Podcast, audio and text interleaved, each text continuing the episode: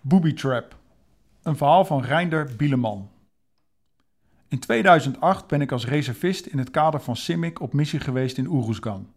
Ik ben daar ondergebracht bij het OMLT, het Operational Monitoring and Liaison Team.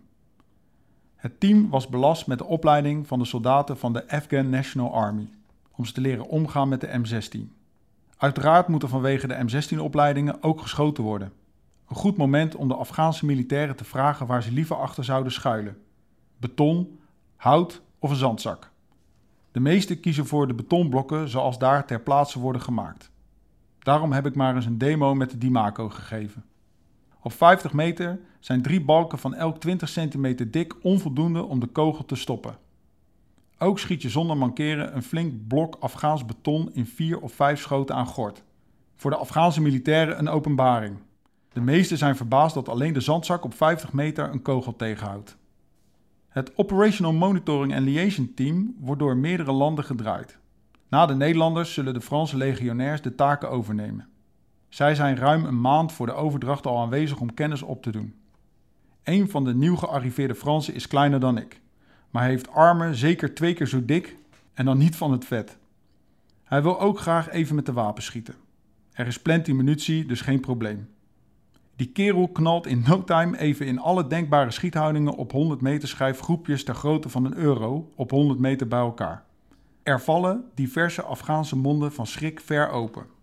Als schijntje pakt hij nog even een AK-47 bij het uiteinde van de loop en houdt deze minutenlang gestrekt voor zich uit.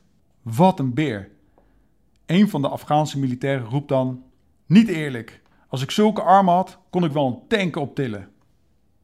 Tegen het eind van de uitzending hebben we een wedstrijdje georganiseerd tussen Fico, Kim en twee van de Franse legionairs, te weten Daniel en zijn kapitein. Er zijn ook twee Amerikanen uitgenodigd, maar die durven kennelijk niet. In ieder geval komen ze niet opdagen.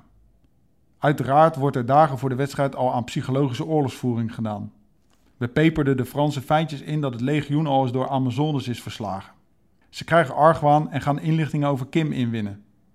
Wanneer Daniel hoort dat zijn Nederlands militair kampioen schieten is, verzucht hij tegen mij. Hij step on een booby trap.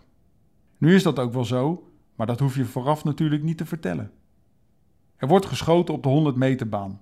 10 schoten liggend, 10 knielend, 10 zittend en 10 staand. Daniel schiet tegen Kim en gaat met 72 tegen 46 al vreselijk nat. Zijn kapitein moet het tegen Fico opnemen. Ook hij gaat nat. Frankrijk-Nederland 60, 146. Onze Franse vrienden waren hier behoorlijk ziek van.